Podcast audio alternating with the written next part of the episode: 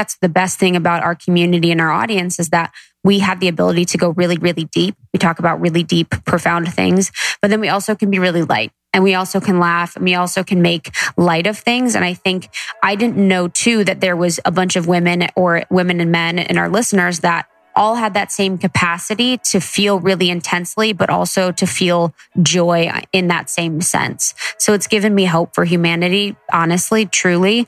And it's really just struck me at how there are people and we all as a collective are so curious about who we really are.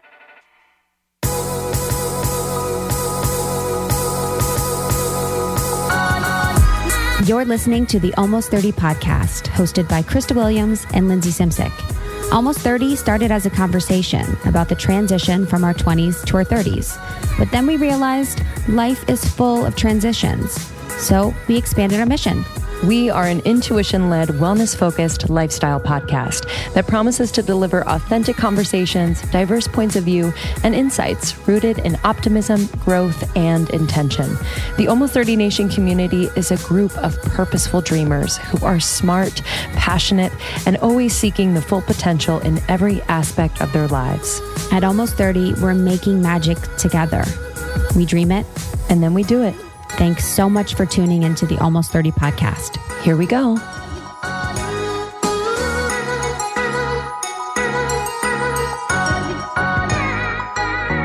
Welcome to the Almost 30 podcast. Welcome to Almost 30. You don't need to be 30 or almost 30 to be here.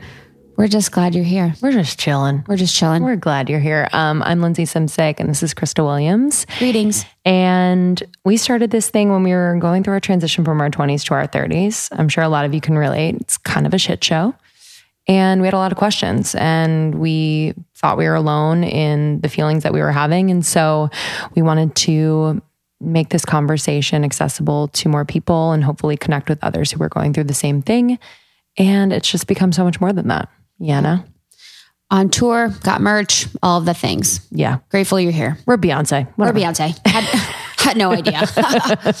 oh my gosh. So Justin and I, if you guys are newer, I have I'm engaged to Justin.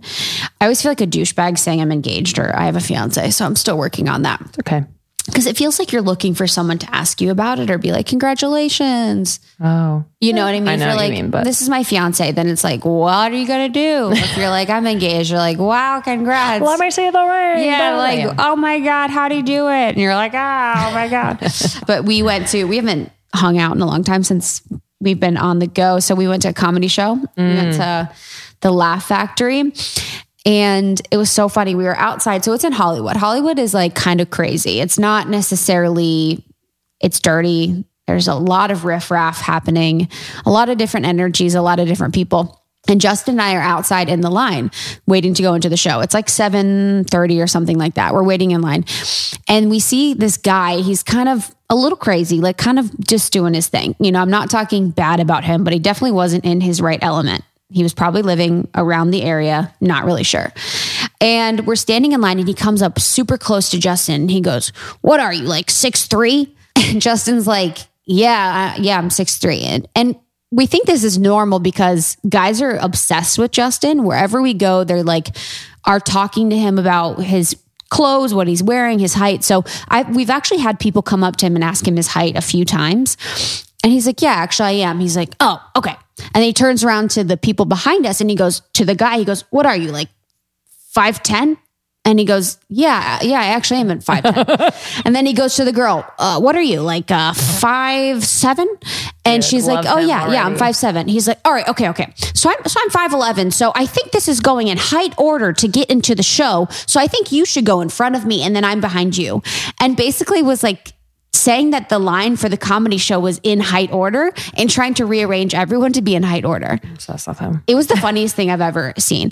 Cause I was like, and, and the girl was like, no, like it's, at, she was like taking it seriously. She's like, no, it's not in height order. Like, we're just in line. You know, you just have tickets to be in line. We're not in a specific order. He's like, no. He's like, you see them at the beginning, they're shorter and it's getting taller. I'm 5'11, he's 6'3. And he was like naming all the heights. He's like, you have to get in height order. And it was honestly the funniest thing I've ever seen. Hey, girl, let him play. Let him play. and he was literally looking at everyone dead fucking serious, like, and it's just like a funny ass concept to be like to go up to a stranger in line and be like, "Hey, we're actually in height order, so you you actually need to be behind me." I'm gonna do that the next time we're in line at like for Southwest. Yes. I'd be like, hey, like number. It's Yep. not really about your flight number. It's Yep. about your height. Yep. It's, It's about how much you weigh. Yeah, it's about how much, it's about your Instagram followers. So like you have to like get within. Oh, how sweet! It was Wait, was he actually going to the show? Uh no, he was just on the street. He was just on the street. Love him. So I think he was just trying to have a good time. That's fun. it was the best to go to people and be like, "What are you? Six three? Oh, I think we're we're in height order." The he, fact that he he was right. he was right with everybody. He guessed six. He didn't. He didn't guess my height. I think I kind of threw him off. I feel like I, I feel like he should be on Ellen as like a correspondent. He guessed every person's right. I don't know why he didn't guess my height. I think I freaked him out because I was like too engaged. I was like, "Guess mine." oh my god! It was fucking who did, hilarious. Who did you see at the Laugh Factory? Jeremy Piven, Mm-hmm. who's in, who has actually not that funny from my. Yeah, I've seen him live. I didn't think. He's not my sense of humor. Mm-hmm. Yeah. And the jokes, to be honest, I don't know anything about comedy. So, you know, if you guys have listened before, you know that I don't know anything about many things. But I felt like he didn't let his jokes breathe enough. There wasn't enough buildup or like they were very short and to the point and they didn't really have a full picture or story to what he was saying. So you couldn't Yeah. really get on board enough. Interesting. You know, I was Yeah, like, I remember him being kind of like raunch. yes. Yeah. It was it was all raunch raunchy. There was the funniest comedian ever. I need to find um, his name. He was oh Drew Lynch, and he has a stutter. And so he works with that within his comedy set. And it's very apparent, but it just actually added to what he was saying. And he was the funniest comedian on the set. He was talking about how with wine, he's like, I was at an Olive Garden the other day and they're like, What kind of wine do you want? And he said, A red. And they're like, Okay, we'll bring our sommelier over. And he's like, No, no, the transaction's done. I just want red. Like, he's like, I don't want I don't want to talk to anyone about the wines. Like, he's like, I don't know anything about wines. He's like, You could give me a vodka cranberry. And I'd be like, Oh, cool, a crunchy kind. Yeah, literally. Literally, he's like, I don't know anything about wine. Like, just bring it over. And he's like, the sommelier is like basically like an alcoholic as a career, like drinking wine all the time. It's like a weird restaurant flex. And I've like literally sommeliers like very rarely am I and love to super our sommelier fans. impressed. Well, I mean, I love wine, but like I don't know enough to like really enjoy what they but I never feel like, oh wow, I learned a lot. yes. He's like, this is an Olive Garden. I don't want to know your wine Truly. list. Truly. Give me a breadstick. He was, he was Drew Lynch. You guys can look him up on YouTube and stuff. Does he have red hair or no? Uh, no. Oh, okay. Um, he was Thinking of someone probably else. my favorite of the night, but there was a bunch of of really good ones too.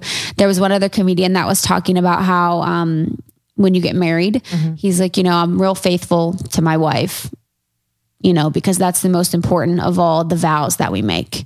He's like, no guys go up to other guys and they're like, man, I'm leaving my wife. They're like, why? And he's like, cause she ain't cherishing me. He's like, oh, you got to go. Talking about like a wife not cherishing him. It was so funny. It was just a blast. It was like fun two hours laugh. in and out. We laugh. We're done. It was 9 30 p.m. Got home at 10. Hell yeah. A dream. That's awesome. A dream. I love a comedy night. Me too. Yeah, It's LA also has cheap. It's cheap. Cheap. Mm-hmm. Did you did they make you get drinks and stuff or Yeah. no? Oh, okay. We just got waters. Yeah. Hey, we'll have a, bo- a bottle. Did they make you Well, pay for it? Justin, yeah, they had to pay for Yeah. the bottle. Justin got beer. Sweet. I know. Love it. That's so fun. I went to uh Oh, yeah. I went to so my I was hanging out with my friend Thad, our friend Thad, who we met at on site. He's a musician in Nashville, super talented and even more just a loving, sweet human being. And he's here for a little bit. And so we were catching up and we took like a bike ride in Venice. We went to get coffee we are just hanging out. We like sat down and like sang a song or whatever. It was fun. And then he's like, how, like casually, he's like, do you want to go to church? And it's funny, like, side note, since, you know, this person that I'm dating has come into my life, all of these, like, I'm kind of reconnecting with what I feel like I kind of was I don't know, not robbed of, but I went to Catholic school. It was kind of like fucked up and weird. And so, like, I'm revisiting this idea of like God and worship and all this stuff. I've, you know, been very spiritual and kind of refer to it more as source and spirit in the universe. But this just idea of God has been like really fun to kind of explore. And so, anyway, he's like, You want to go to church? And I was like, Sure. You know, when? He's like, Like 2 p.m. today. And I was like, Yeah, I can make that work. I'll like, you know, I had, I had a car wash that I had to cancel. I was like, I'll cancel my car wash, whatever. And he's like, okay, cool. I was like, where, where is it? He's like, oh, at the forum. I was like, what do you mean? What do you mean it's at the forum? You're like, is this evangelical? Literally. And I kind of had an idea. And he's like, do you want to go to Sunday service? Kanye's Sunday service. And I was like, are you freaking kidding me? Is it always at the forum? No. Okay. This was the first time, I believe. Whoa. I, I believe it was the first time that the public could go, like at least the LA. They've been touring around a bunch. He pays for everyone to like travel, all of the singers and and uh, musicians, and I believe they were in like New Orleans. They've been traveling around. So this was happening at the forum. So I mean, immediately I was like, yes. And so we're so hyped on the way over, and and Thad is like a man of God, like just so sweet. I learned so much learning from him. And he's kind of had like an interesting relationship with the church because he had a just his upbringing what kind of like skewed it, but he's always been super, super faithful. And so we were just like getting hyped on the way there. And we got there and we had like floor seats, like right on the floor. And they had filled the floor of the forum with um, real flowers and trees. So you walk in and it's like, it's so beautiful. And up above this, the stage is in the center. It's like a circular stage. And up above it is like, it looks like a portal. You know, it's like this portal of light. So it, I think it was heaven, you know, kind of like their their vision of heaven and it would kind of like change colors and it was just so beautiful. And they had like a pastor preaching beforehand. I think he had married Kim and and Kanye really dope. Like his energy was so, so beautiful. And then the lights went went out. And that's kind of when we were walking to our seats. We couldn't see a thing. We finally got to a little place and it opened up with just this beautiful like eruption of voices of Jesus is King. And I mean, I literally I went through just like you went through a lot of emotions the other day. I literally went through every emotion. I was just like crying, laughing, jumping around. Oh like, oh my God. it was, it was so beautiful. And, you know, I, so, okay, so Kanye was there obviously the whole time and you didn't see him until maybe like three quarters of the way through. Like, you couldn't, he wasn't like on a pedestal somewhere or whatever. Like, he was just like fucking enjoying and he was in church. Like it was it was a church service you know what i mean? So he was really receiving it. He did perform like a few songs but never got up on quote unquote a stage. Like you really didn't see him. It's just his voice. And i just thought it was so interesting. You know we've seen kind of his evolution as of the last few years and going from like jesus to now jesus is king. And there is just like this shift I don't know, like the, his ego dying in some way. Like I just felt like a different energy from him. And I don't know Kanye, but like just from a public eye standpoint, I was like, whoa, like this dude has shed a lot, you know? And like we've talked about it on the pod before, just like how much truth Kanye has spit recently that has been really profound. But I don't know. I was just like so, I, I was so happy. Like it didn't feel, it didn't feel like pushed or forced. He doesn't have to do this. It's actually a risk for him to do this. And I just felt really like one grateful, but then two lucky that like this is happening right now, like using music because it is such a mainstream thing to create like an experience for people that they can receive like really intense love and light, you know, and you don't always feel that in like a co- like a concert venue. So it was also really cool to like feel that juxtaposition of like being in the forum where, you know, I'm sure there have been some like pretty heavy, weird, dark beats and then but you're literally only like sprayed with love and light and it was really really cool. So I mean, it was life changing. I, I thought it was Whoa. so dope. I th- I thought it was so so dope. And the singers, I, I mean, mean, say no more, fam. it is soul shaking. Like, You're and like, you- what the fuck is that? it is. It is coming from like Yes. another uh, the deepest part of them and they're so expressive like with their bodies okay and and that like that to me i'm like that is fucking church Yes. you know like i just i had this visual of like myself in catholic church and just like standing there almost like a little pencil and then sitting down like within my little lane and then getting on my knees in the little lane and turning for the peace be with you peace be with you and never like just feeling Yes. the energy of or the vastness of God and like just feeling so small. And in this setting, it was like, be fucking big, like just express yourself. It was awesome. And North was like playing around, being a little sweetheart. And she was like throwing something up in the air, like while the pastor was preaching. And she was like dancing around. And then Kanye, like, like a dad would, and just like snuck up to her and was like, Hey, babe, we gotta like sit down. it was so cute. It was so oh cute. Oh my God, that warms my Yeah. heart. So sweet. I don't think Kim was there because the I think the People's Choice Awards were that night, but Right. damn, it was so so grateful to Thad. But like it's really beautiful. And I I pray that like this becomes more of a mainstream thing that is more accessible to people, you know, because it's non-denominational. Yeah, like they're talking about Jesus and the Bible, but I don't know. I feel like anyone could be there and, and get something from it. Yeah, there's something. He is. I mean, you guys know my thoughts. Mm-hmm. I think he had a dark, a dark age where he was um, part of some really dark energy and dark people within the arts and entertainment industry, Yep. and led him down a very dark path. And I think now he's working against that, and he's now switched, and he's now working for the light. Although he does say things that are very controversial, of course, Mm-hmm. you know. And you know we take it with a grain of salt, but I, we love the what he's doing with Sunday service. Truly. It was so beautiful. Do our own. Truly. I mean, I hope he comes to LA. Like, I hope Oh my it's God, like a be down. Consistent, consistent thing. You know what I was thinking about with because of my engagement? I was thinking about when Kanye proposed to Kim at that baseball field oh my god. with her name with "Will you marry me" on the jumbotron and an orchestra p- playing his music. Oh, it was like an empty Yes. stadium.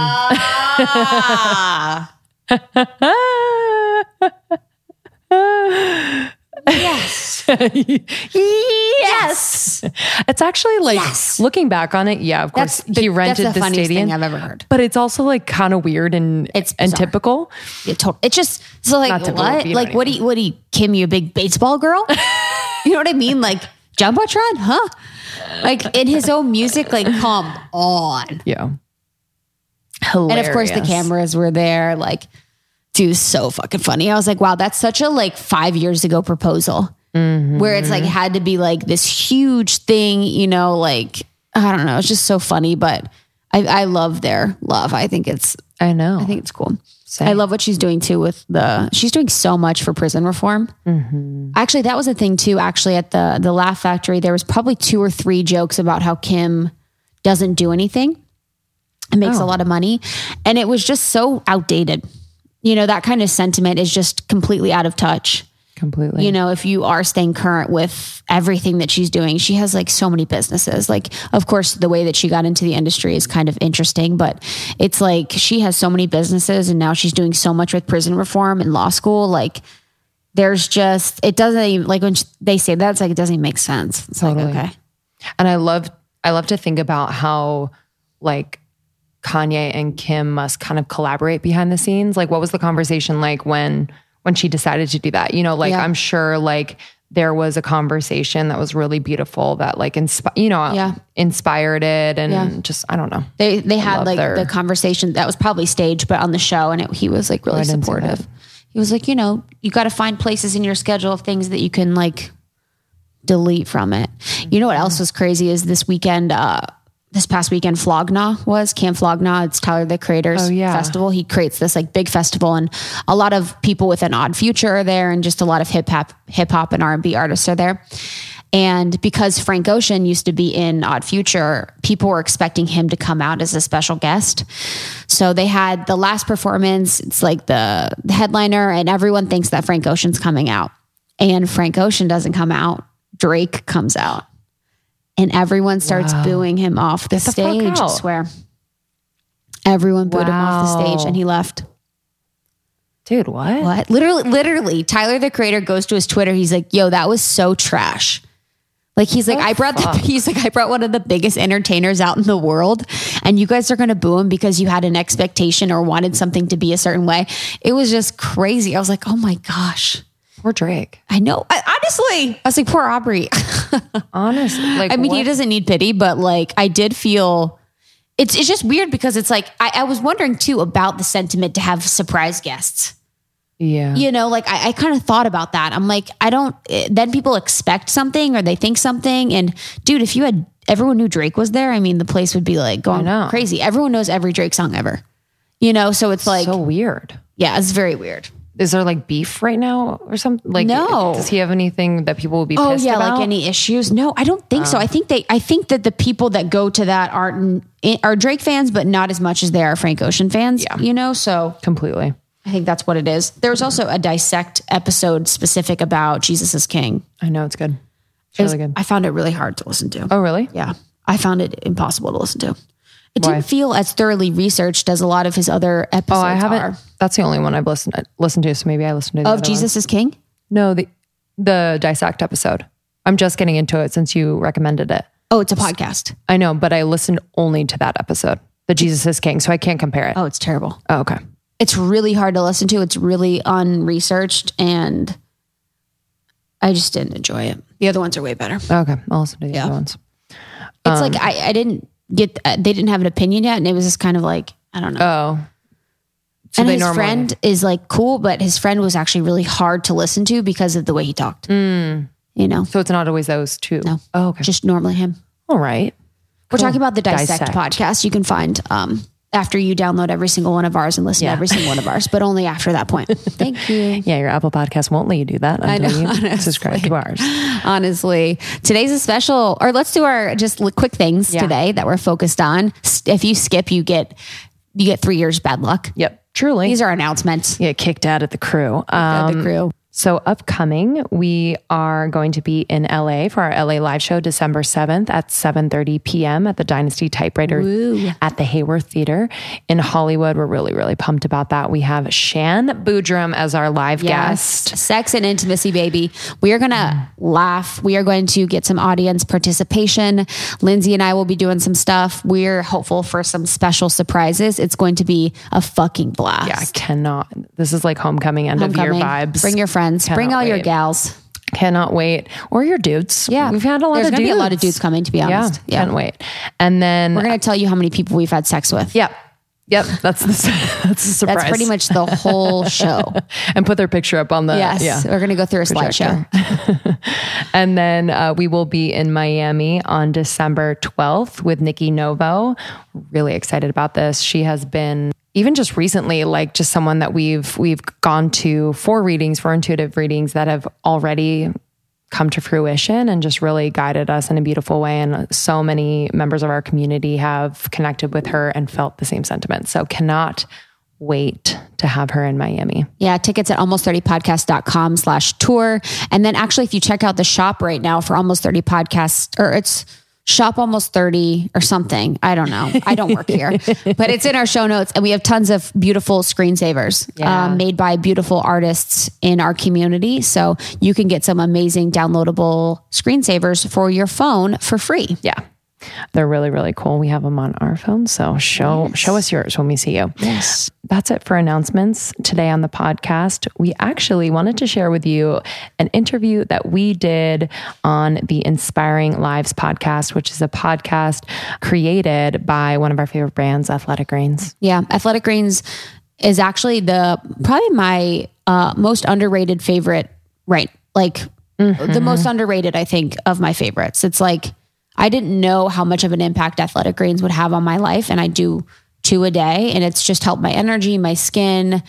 It covers all the bases, especially when we travel. I mean, dude, Athletic Greens is the best. This is not It's- sponsored. yeah, it's Athletic Greens is honestly the best and it's worth it. Truly the best. Um, so the Inspiring Lives podcast is hosted by Gary Burtwhistle, um, and he interviews top health experts, nutritionists, entrepreneurs, athletes, and professionals who are pushing their personal boundaries and living truly inspired lives. So we were really honored to have a conversation with him. And I just want to say, Gary's questions, thoughtfulness, and research Yes. Blew me the frick away. It inspired me to research a lot more. He's like, one time, two years ago, you said this. How do you feel about this now? I'm like, what? he has our like our our birth certificates in his hand. We're like, okay, what? He's like, I asked your fourth grade teacher about your presence in class. I'm like, huh? freaking loved him. So Yeah, we a had one. a great time. We hope you like these. You know, we do a handful of interviews every quarter and and we always like to share share them with you and also introduce you to new podcasts that we love. So enjoy this one. We love you. Thank you for your support. We can't wait to see you on tour. On tour, baby. we'll always be on tour. Miami and the live show. Cannot wait. That is the rest of the year. And then early January, we will be announcing our 2020 tour. Bigger, better than ever. Can't wait. Can't wait. Bye. Bye. Krista and Lindsay, welcome to the Inspiring Lives podcast. Thank you. We're Thank so excited to be here. We're so honored. We are huge fans of Athletic Greens, huge fan of you guys. So it's an honor. And we are so glad that we got to connect today. There would be a lot of people who would know almost 30, and I'm sure there are some who are now about to discover almost 30. How do you describe the brand? Um, yeah, the the brand was born out of a time in our lives that was really confusing and chaotic. We were going from our 20s to our 30s and you know, we we hoped to create a space and a conversation and a community that you know was real, that was honest, that was curious, uh, that was um, supportive and loving. Uh, hilarious and just made people feel less alone. Yeah, and I think we we started, you know, having the conversation about from the transition from our 20s to our 30s, and now we just realize that we really speak to navigating all transitions in your life. Krista, with, with, with the idea you had at the start, was there a point where you, the two of you actually came together and had a dream of a dream together of what you wanted to create? I would say no, to be completely honest. I think we we had the drive to create and the drive to explore and the drive to do, and now it has turned into a dream that we create on the go. You know, I think for so I think it's really important to just to get lost in the work and to really do the work and to really create the need before you know the dream is there. But now we have the opportunity where we are now three three years in. Um, we're both working on this full time we have a team. And now that we are at this place we are afforded the luxury to create this dream as we're going. But when we first started we were working full-time jobs you know for the first two years that we were building it. So we were so busy doing the work of creating the podcast, editing guests, all of the things that we really didn't have the opportunity to get dreamy about it. And, you know, being women in this space, being two girls that created a podcast and now have created it to expand outside of just being an audio show, there wasn't a template for us to look at as something we could aspire to.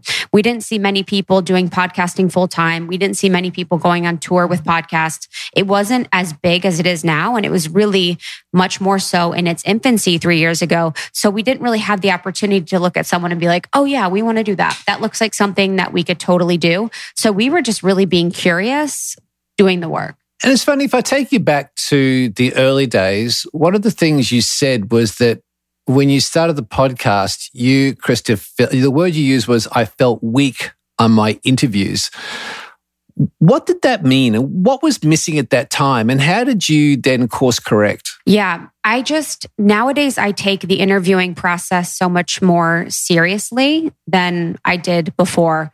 And the way that I was weak at the beginning was a sense of hurriedness with the conversation. So I would give a vocal um, message basically to my listener that or to my person that I was interviewing that could have cut them short. So that's going, mm, yeah, mm-hmm, yeah, mm, yeah, totally. Using those vocal fillers could be in my eyes is like, oh, I, I understand how you feel. I sympathize with you. I empathize with you, but is also a way in which you really hurry the conversation. So I would do that quite a bit. I was just didn't feel completely comfortable in who I was. And I looked up to people like Tim Ferriss, Rich Roll, these really powerful interviewers that have a great sense of grounding and navigation of a conversation.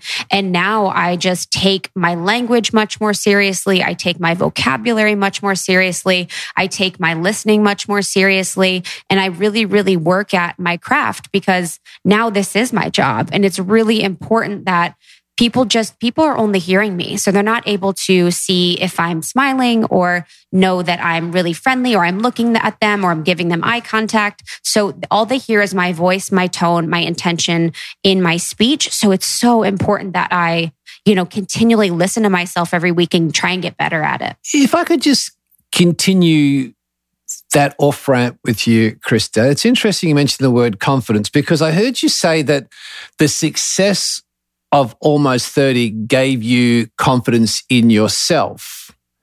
Did you actually need that success of almost 30 of the, the podcast, the brand? I mean, had had the brand not been successful, does that mean you may have lacked confidence in yourself today?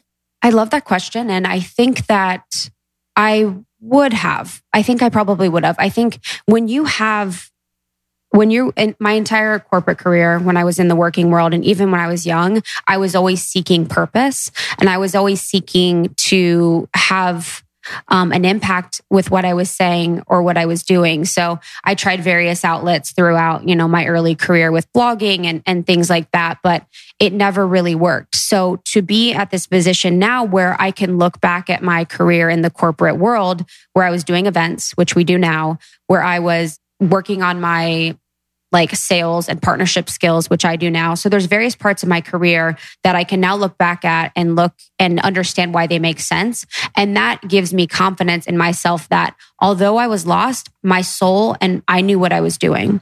It didn't make sense at the time, but I knew what I was doing. And with the podcast, it does give me confidence because I'm quite often working in my zone of genius. And my zone of genius is strategy. My zone of genius is curiosity. My zone of genius is asking great questions. So I do on a daily basis things that I'm really, really good at.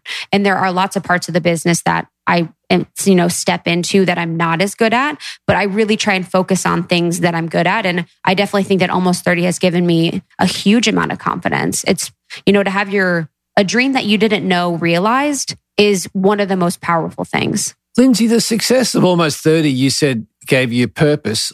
How do you define that purpose today? And with all the people you're interacting in terms of your audience across the world, what what is your purpose and how important do you think it is for us to know what that purpose is?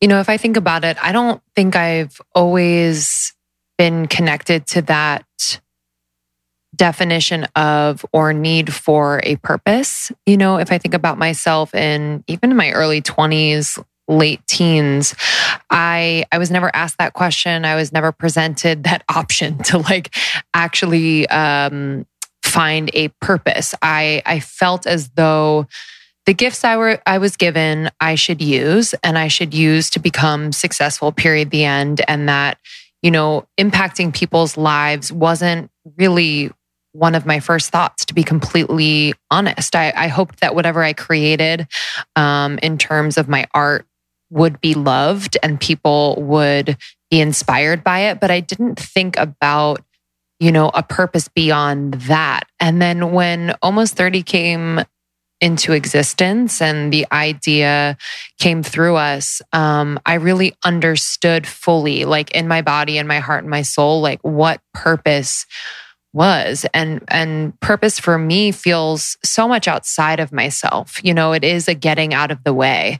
It is a um an allowance of an idea of love of a vision uh to come through you and to trust you know, yourself during that process, you know, to trust that because this idea has has found us that we have a responsibility to it and the community that's forming around it.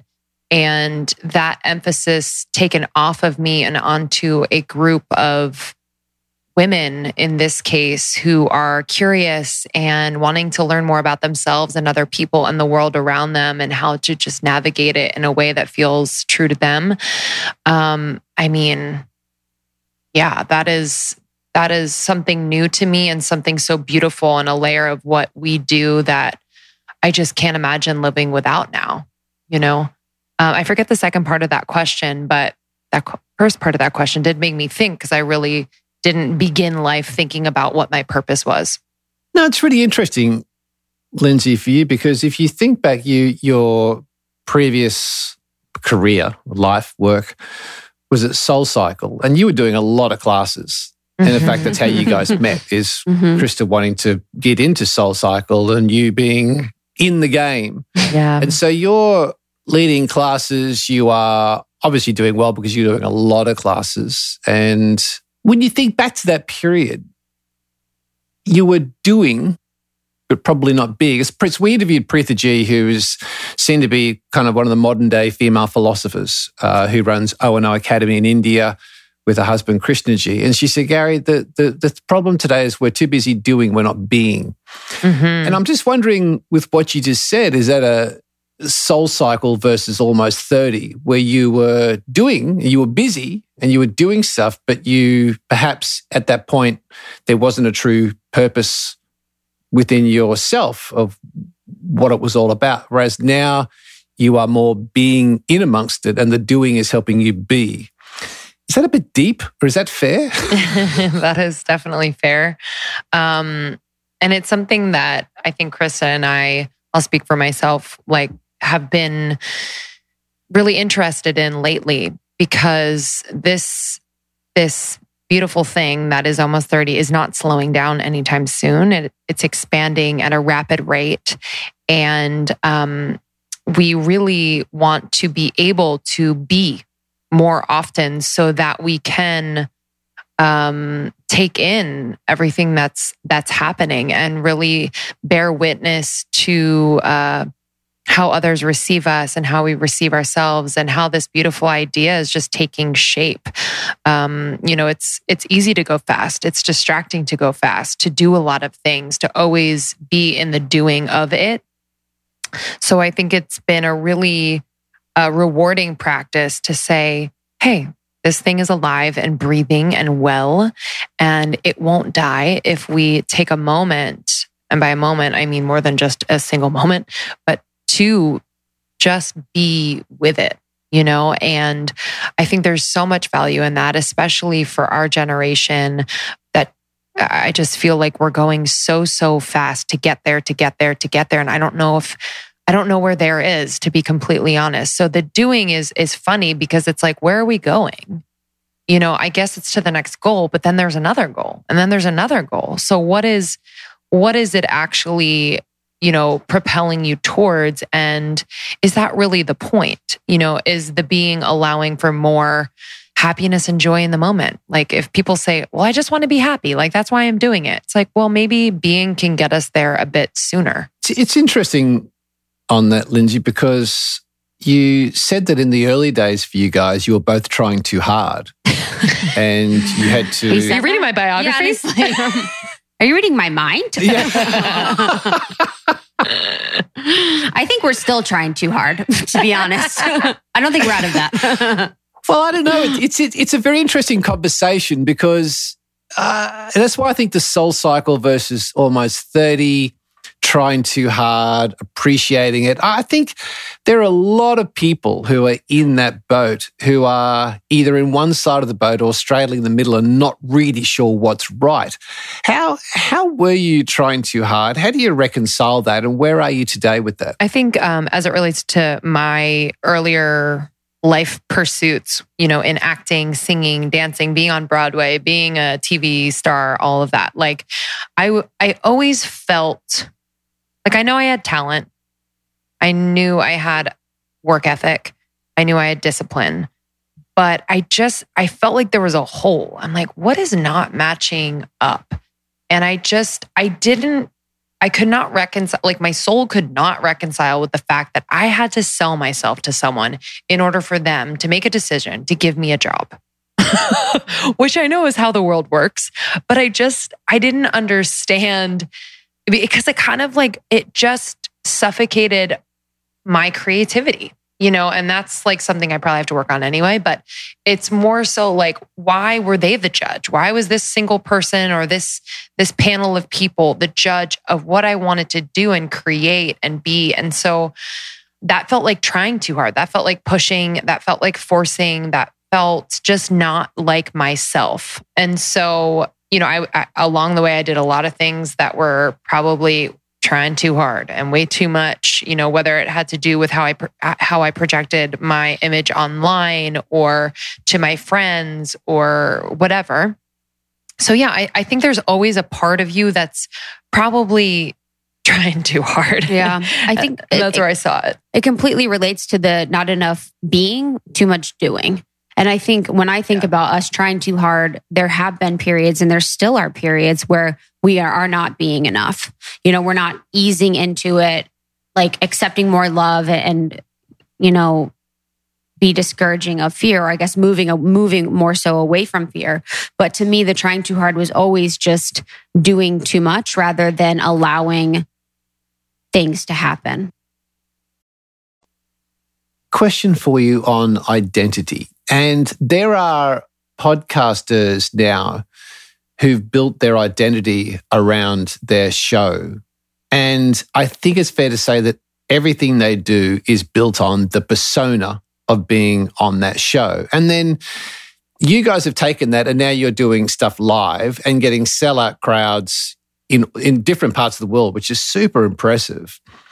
But when you walk on the stage, then people, you're, you're there as almost 30 and you're there as the stars of the show. Do you do you have trouble turning off that identity? Do you have trouble of actually when you're actually not together and you are in your alone time? Do you have trouble connecting to who you are as a person and not as the identity behind almost 30? This is for either of you. I feel like sometimes I have a hard time stepping into the identity of almost 30. Like people perceive me as something whenever they're listening as being X, Y, and Z. And sometimes I feel like I'm resistant to that and I don't want to be that. And I, so sometimes I feel like I have a problem living up to whatever they're expecting of me.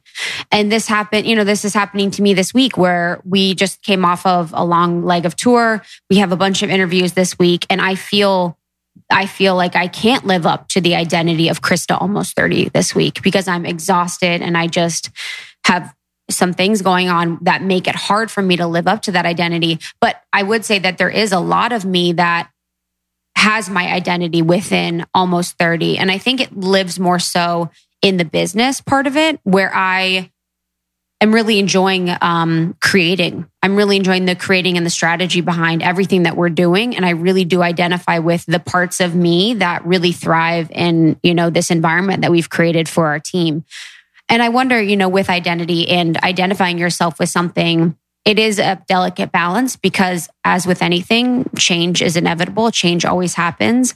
Things come and things go. So you have to be careful in that way. But in the entire process of creating almost 30 i think we have evolved into the these representatives of what almost 30 is but i do think we are thoughtful about not completely identifying with it because then that is an opportunity for you to get you know, criticized and take it personally and really put yourself in a really vulnerable position where you are at the mercy of, you know, your audience.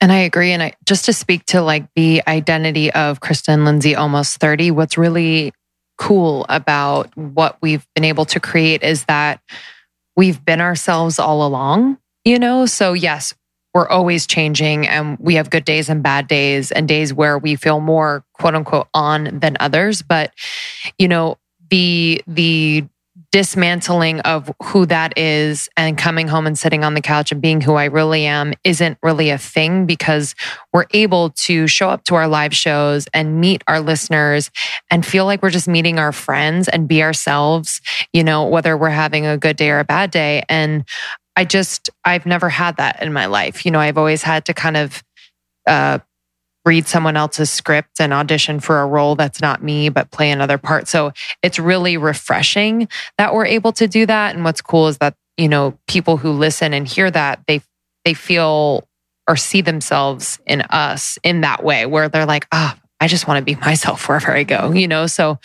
we try to be as transparent as possible where we are, like meeting ourselves where we are every day. Just on that, Lindsey, if I could ask you a question, um, you you do share a lot on your show, and you share a lot in interviews like this about yourselves, and you are very transparent. And one thing i am just curious about is you said there was a time in your life where you had a boyfriend, and you played up on him. and, and, that and, one and time. then you, and being a guy, right? So savage. And then you did it again. oh yeah. And what I'm really curious about that you said in your mind, in your mind, you said you'd always believe you didn't want to hurt people, but then you Mm-hmm. did it. You did it a couple of times. Now, what I'm curious about, uh, particularly as a guy, but what I'm curious Yes. about is that the dialogue in your mind, as you said on this interview, was I believed I never wanted to hurt people. But you did it not just once, you then did it again. And although you believed your dialogue was, I don't want to hurt people, you would have hurt this guy a lot, whoever that was. Yeah. Today, with those experiences, does that help you make judgment calls, not just for relationships or with Krista, but also does it help? Is there something that sits inside you of wanting to be honest and transparent and doing the right thing for the people who love almost 30? Is there some, does it give you a moral compass in some way? yes. Um, I love that question actually, and I've never been asked that in that way. It was a, you know, I I think about that time a lot, and not only because it it's something that I would do differently because I definitely would. I don't tend to live with regrets, but that is something that I do regret doing. Should we give context for people? Too? Yeah. So for people listening, if you don't know, and I'm, you know, this isn't a special case where like I'm sure people have done this and been on the other side of on the other side of this mainly, you know. Um, I was in a five year relationship and I thought I was going to marry him. I thought we were gonna have kids, spend the rest of our lives together. And then, you know, we so we graduated from college. He was two years ahead of me. Anyway, we were living in separate places.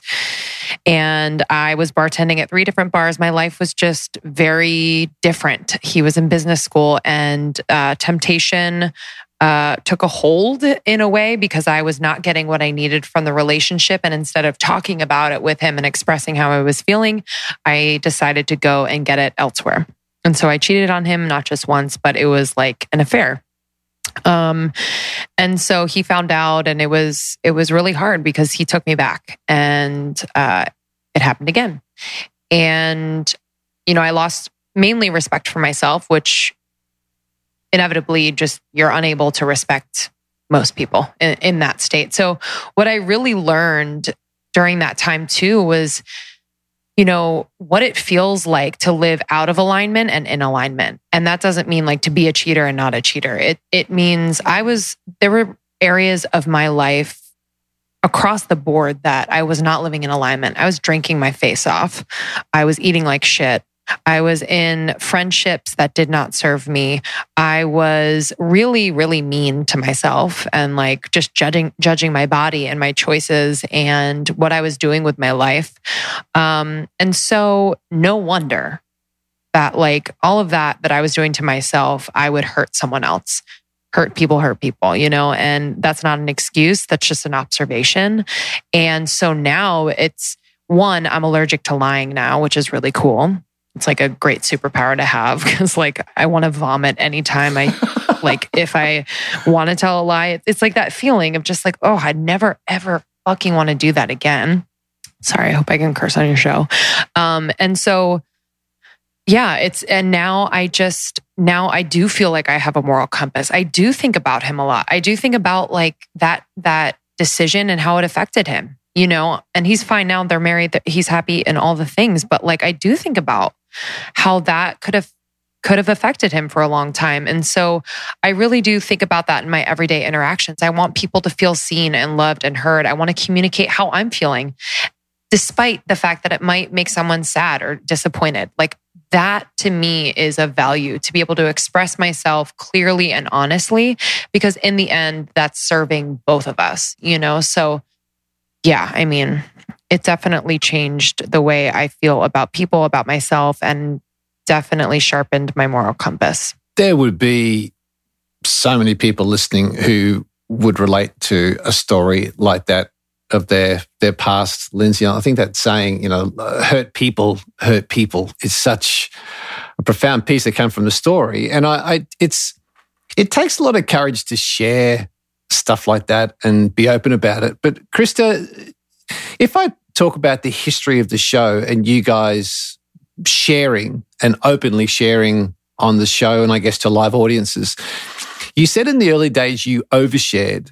So I'm just curious, where's where's the sweet spot for you guys? Because I I know there are people who are doing what you do on shows, and they share stuff like that for reaction. They share stuff to try and be authentic, but it's actually to get listeners or to be talked about. It's not it's not like your story just then, Lindsey, where that was a truly authentic story that had a lot of gold within it. Where is that sweet spot, do you think, that you've learned of what or how to share or not overshare? I think we've definitely learned by doing, but it's always been something that within my life, I'm not, I don't share too much. People, even very close to me, don't know a lot about me. I'm always more curious about others than I am myself. So for me to even share on the podcast has been something completely new. Um, you know, because it's it's one of those things where we've learned recently. We went to this uh, retreat where it was very therapeutic, and I actually never felt like I had the right to share because I didn't think my story was interesting. I didn't think my my story was valid. So I spent most of my life really um, trying to deflect and ask people questions and learn more about them, which is you know one of the most beautiful parts of my life. But it's been with the podcast that I have really given myself permission to share more about my story, my journey, all of that. And it's been really beautiful. But you can see it happening where people in podcasting or on Instagram are having a moment of oversharing. And that just feels like the biggest soul, like the most disrespect you could do to your soul ever. To have this experience and then share it vulnerably with strangers and expect them to be safe for you, expect them to care, expect them to feed your your soul in a response that you think you deserve. It just feels like the most disrespectful thing that you could do on a soul level. But there was a period in time, you know, with in my life my my mom, my parents are divorced, my mom got remarried. We have a very challenging relationship that I divulge and talk a lot about on the show and she started to listen.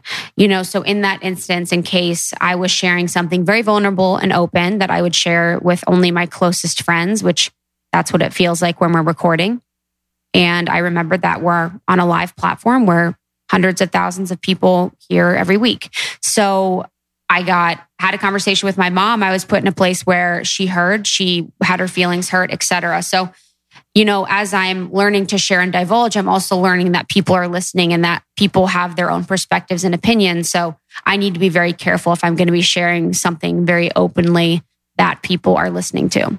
But that's all part of the process. And that's really, you know, my cross to bear as doing what I'm doing. I'm, I'm learning in real time with people and I um, you know, will never be in a place where I feel completely perfect about everything that I'm saying and doing. Just on that, on the parents part of it, do you recall how perhaps you were programmed from growing up by your parents? You were programmed into a particular belief, way of doing things that you've had to renegotiate in your own mind today? Yeah, I think that's, you know, a lot of the work that Lindsey and I have been doing right now is really understanding that and reprogramming it. And for me, that is a lot to um, my worthiness to of of speaking, of being heard. And really, I spent most of my childhood uh, with a parent that was had a lot of mental health issues. So there was a codependency in the way that I would always make sure that they were okay. I'd always try and adjust my personality, whether it was try and be funny, try and be interesting, try and be um, really, really nice to fit and make sure that I was seen and I was loved. So I'm really working on that within my life.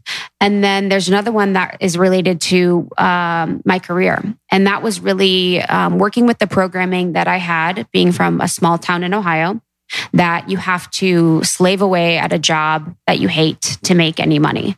And, you know, I was in the corporate world for eight years. I worked at various jobs really unhappily. And I really had to work on believing that I could make money in an aligned way, doing what I love. And right now I'm, I'm living in that proof that we work with brands and people that we truly love and truly value and we're able to make our living and support ourselves and our team um, in a way that feels really really good. And i really didn't know that was possible and i didn't believe that was possible until we were experiencing it and seeing it. So those are two examples of of some things that i'm currently really really working on. Lindsey do you have the same sorts of programs that you're having to renegotiate today for you? Yeah um some similar, some overlap, and um, a few that are that are different. I think the first that comes to mind is uh, when I, I'm the oldest of four kids. My parents are still together, although you know I, I don't look at their relationship and say to myself, "Wow, that is a relationship I want to model after.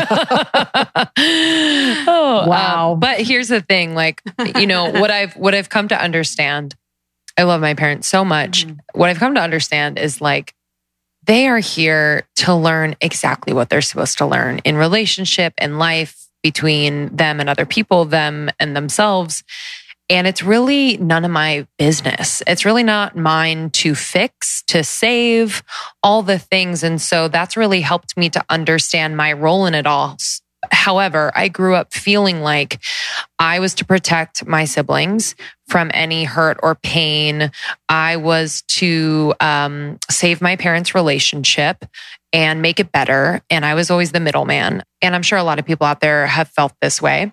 And so I was always trying to just make things better and, and manage emotions and manage people's experiences within the circumstances. So that's translated into me really feeling the need in my everyday to manage people's experiences. For example, like, you know, if if it's my birthday and I think about having a birthday get together, I kind of get stressed out because I'm like thinking about managing 20 people's experiences within like just a, a casual gathering actually makes me really stressed and and it's like an irrational fear because I know they're all there and they love me, but it's a weird thing. It's a very weird thing. And and same with like romantic relationships, you know, not holding back and not waiting to express myself or be seen because I'm waiting for someone to give me the permission to do that because they're feeling ready so, you know, I've I've been told I've I'm too much, I'm too this, I'm too that within relationships, too nice, too giving, too whatever, which sounds great, but a lot of people cannot receive it. Like it's and and and to be frank, like my giving and my uh too niceness was kind of like not me at times. Like yeah. it was me trying to impress them and make them believe that I was good for them. Yeah. And so I was doing a disservice to myself to it. Just, it, not, it wasn't just them not accepting me because I'm so nice and giving. It was me also not being myself. So all that to say, yeah, I'm really working on my my own experience, you know, and what that really feels like. And and if I need to make changes or shifts that I have the ability and confidence to do that you know so it's a practice every day but being in this in this business and creating this life it's just i feel like i'm afforded opportunities every day to practice that with people that love me and support me and and create a safe space for that. It sounds like lindsey you've done and continue to do a lot of thinking on your own inner world. And one of the things you made a comment about was your inner mantra is I know. Now, I don't know if that still is the same case, but it's something you said on a show. And I'm curious, is that still your inner mantra? And if it is, what do you know that you don't know that you'd like to know about? Yeah, it's one of my mantras for sure. It's one of my mantras because I feel like I've spent a lot of time looking outside of myself for the answers, reading books, asking people their opinion, what I should do in this situation or with my life, or waiting for people to give me the permission or to say yes and all the things. So I I always want to come to myself first and check in there and see if it just on a soul level feels good if on a soul level it, it's a green light and I can move forward. So I just I always and and it's funny because Krista mentioned a, re, a, a retreat that we went on recently that was intensely therapeutic. It was a group therapy for five days basically. And we did this exercise in my small group therapy where, um, you know, someone was up for, you know, a session and the facilitator responded when this person said, You know, I just don't know. I don't know how I feel. I don't know the answer. And so he said, Put your hand over your heart. Ask yourself the question again. She's like, I still don't know. He's like, Okay, take one step back. Ask yourself the question again. And he said, After two steps, you always know. And you know, there was a, a, theme kind of for the whole week that was like, you always know, you never don't know. And it was just so it's empowering to think about that. We always know, and I'm not talking about like, I know what a parabola is right now, but like, it's like we just always have that intuitive feeling that we should follow first. And yeah, there are a ton of things I don't know. There are a ton of things I don't know, but what's really cool is that I don't lie to myself now. Like I don't lie to myself and tell myself, I know I can handle it. Yeah, yeah, yeah. I'm good. I'm I always know too when I when I don't know things and that where I want to dive in and know more and where I don't. So um I don't know if that answered your question, but No, it's good. It's um it does. I think it's a I think it's a lesson, you know, and and, the, and we do hear that. The easy the easy way out is I don't know. Mm. And I think mm. you've just given us a process, a nice process for for digging in, particularly when we are if we are fortunate enough to have children or working with somebody else who's going through a hard time, it's nice to have tools that we can utilize for ourselves or utilize with others to be of service. Krista, if I can throw it across to you just based on that, the live events you're doing are fantastic. To take a, a podcast and turn it into live events in the coolest places in the world and it's working for you, which I think is terrific. You you are on stage together you're spending time with an audience. From those live events, what what's the kind of the most the biggest commonality you're hearing from your audience that you didn't expect to hear as terms of their lives, the, their struggles, what they're facing, where they're at in life? What's the biggest commonality you didn't expect that you are hearing or seeing or feeling from your live audience? I didn't really expect for our audience um, and I think this is based on my assumptions growing up in the Midwest that there would be such a spiritual curiosity that they have and a deep desire for knowing who they are. And I think that I wondered that myself, but I guess I, in my entire life, but I guess I felt like I was alone and I didn't see people around me that were um, curious about who the soul was within the body. And with the women that we meet, it is so deeply powerful that they're on this quest, you know, this extremely profound quest that is maybe the most important quest in your life to really figure out who they are.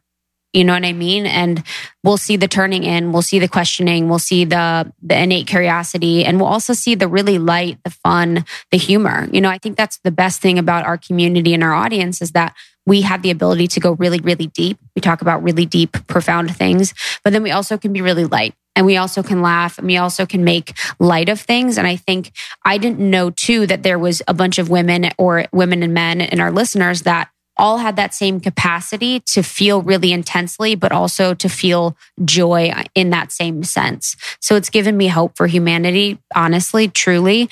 And it's really just struck me at how there are people and we all as a collective are so curious about who we really are. It'd be fair to say there'd be people going, well, it's easy for you. You've got hundreds of thousands of downloads every month. You're both beautiful. You're fit, great backstories. You travel the world and people adore you. Yeah, it's different. It's different for me. You don't understand.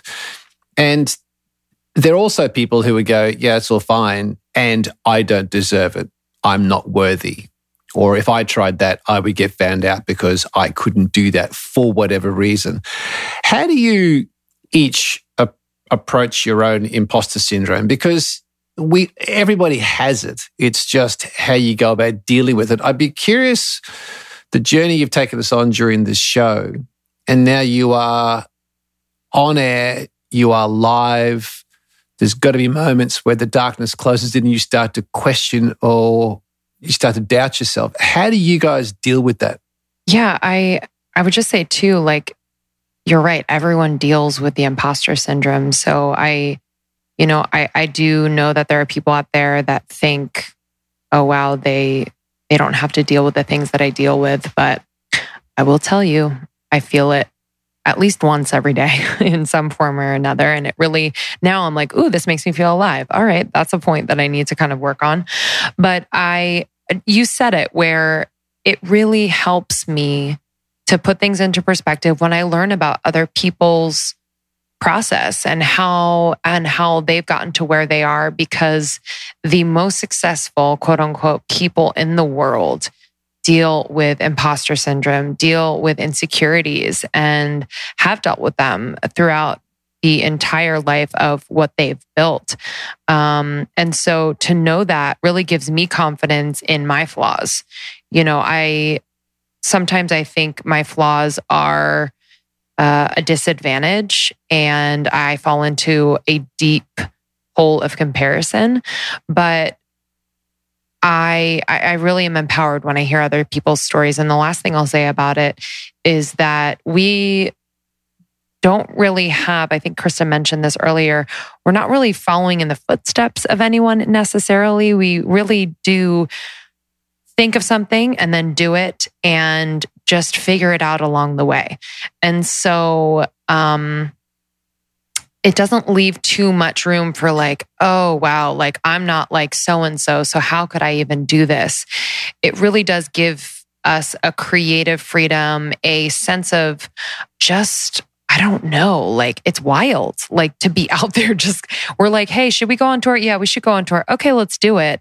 And then plan it and not really think too much about it. It's it's so that those moments give the next moment an idea more confidence and foundation and it just kind of builds on itself.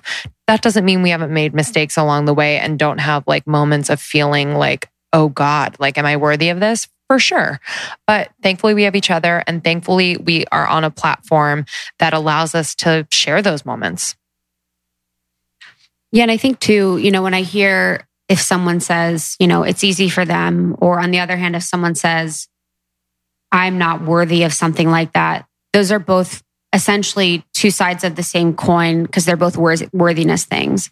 If someone is saying, you know, it's easy for them, then they in their mind haven't really completely understood that they're they too are worthy of those things. And it's easy to deflect on someone else and use them as your excuse to not pursue whatever dream it is that you have because you know we're all living in such different realities. And if we are just saying you know oh i'm not worthy of that then that seems like a lot of self work that needs to be done. And i continue to do that on a daily basis and i work on that.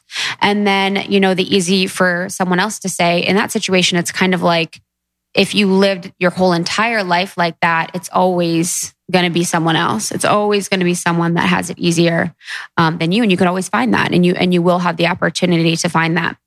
But within our business, we've done something that we have done well, not on purpose, but is we've taken really small steps. So our first event was a free event at our friend's backyard for 30 people. And we sat like on yoga mats outside. And then we did a free ride at Soul Cycle where it was literally free for people to come. So there's no barrier to entry. And we just continued to grow. And it's not like we are living this life that is amazing and awesome, but it's not as glamorous as I think people think. We're in the work every single day. We have a team that we're excited to support and to work with.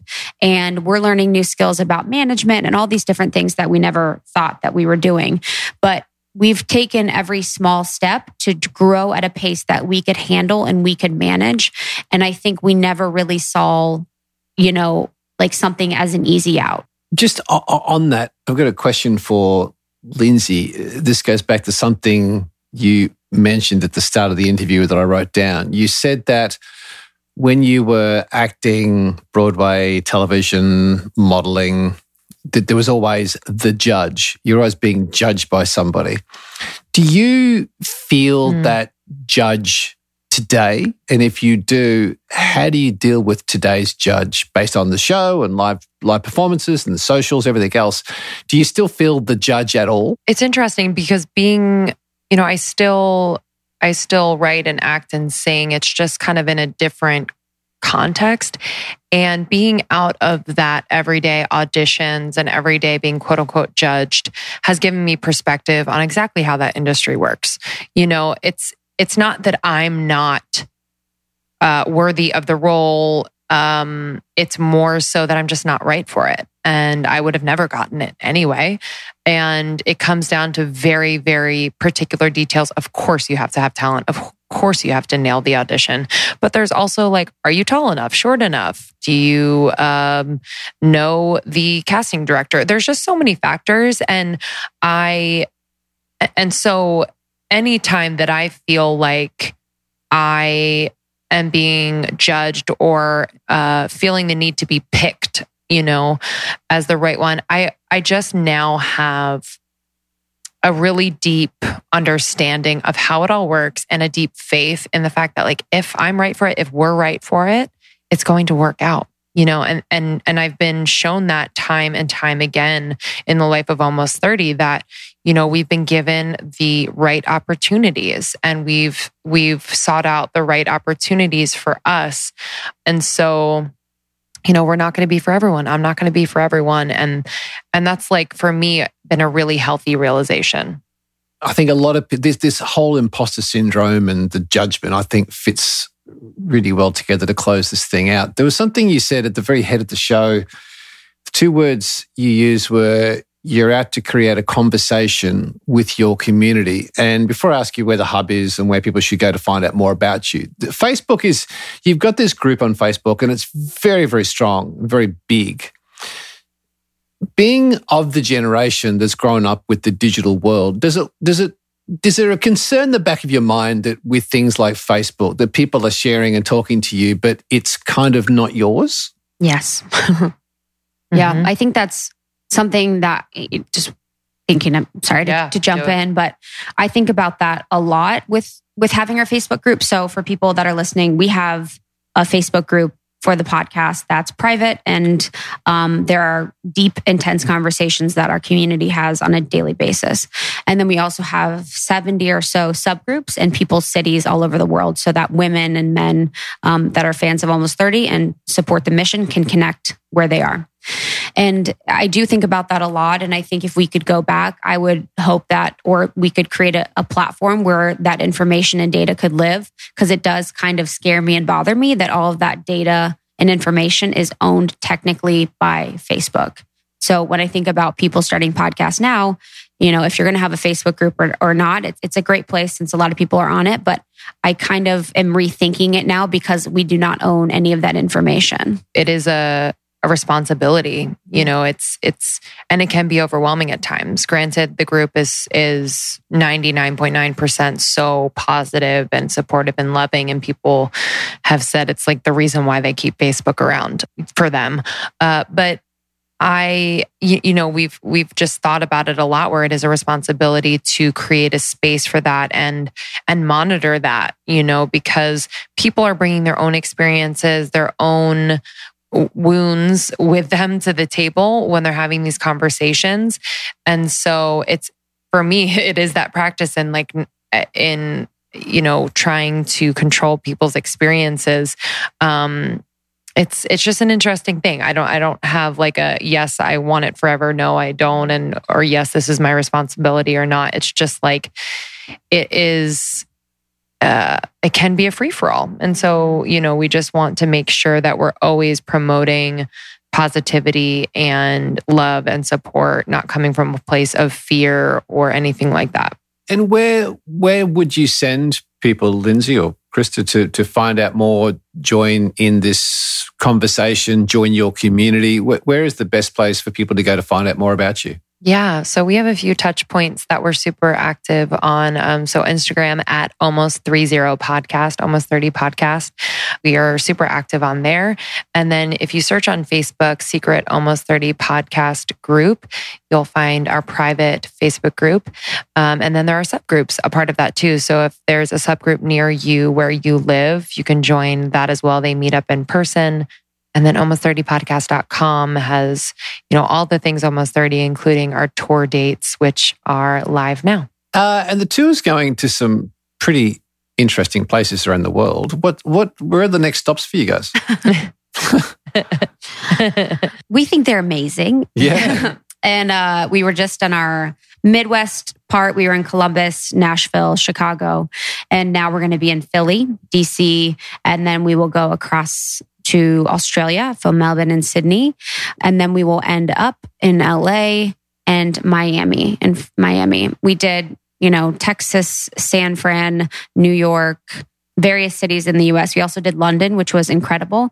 But, you know, in these cases too, it's another instance of us not really knowing how we people mm. would react or take it and just kind of doing and it's been such a great learning experience and and been so lovely to be on tour with our community but you sold out in london too so as much as you had questions in your mind about how it'd go it must have gone good because you did a number of shows and they sold out right yeah. yes london yeah. was london was amazing mm-hmm. it was so much more it was just it was incredible. We had the people there are awesome. A lot of them were transplants from the US or from mm. different countries that actually came in. So it was really great to see people and, you know, the show, the shows that were so good. Mm-hmm.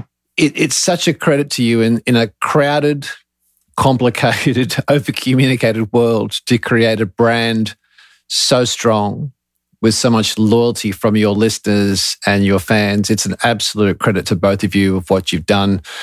I'm sure you've got incredible plans ahead for not only yourselves, but also for the brand. So it's been a real pleasure. Thank you guys for taking time out of your schedule to be with us on Inspiring Lives. It's been a real joy. Thank you to the Inspiring Lives team for having us. And thank you to Athletic Greens for hooking us up. Athletic Greens is definitely one of my favorites. It is in my arsenal whenever we travel all of the time. So athleticgreens.com slash almost 30 and you get 20 free athletic greens travel packs with your first purchase. I use mm-hmm. the travel packs mm-hmm. all the time. Dude. Major. I'm, you can look at the website and see a stupid picture of us. I would literally go door to door and just try to sell athletic greens to people because it is it's, and it's good. It tastes so it's good. so good. So thank you again. And we're excited to continue our tour. So we will see you on tour in Miami and LA.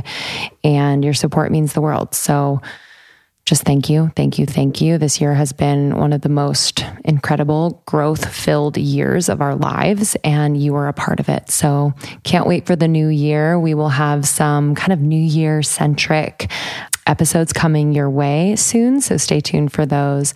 But if you have any ideas for shows, guests, topics to discuss, you know where to find us on Instagram at almost 30 podcast, DM us or join the secret Facebook group. We have about 15,000 women in there chatting every day, supporting one another, laughing. It's the best. Yeah, we love you very much. Thank you for writing reviews on iTunes. It means the world. It really just helps us to stay on the charts and stay relevant, get on amazing guests to support you. So, love when you do that. See you on the next one. Love you. Bye.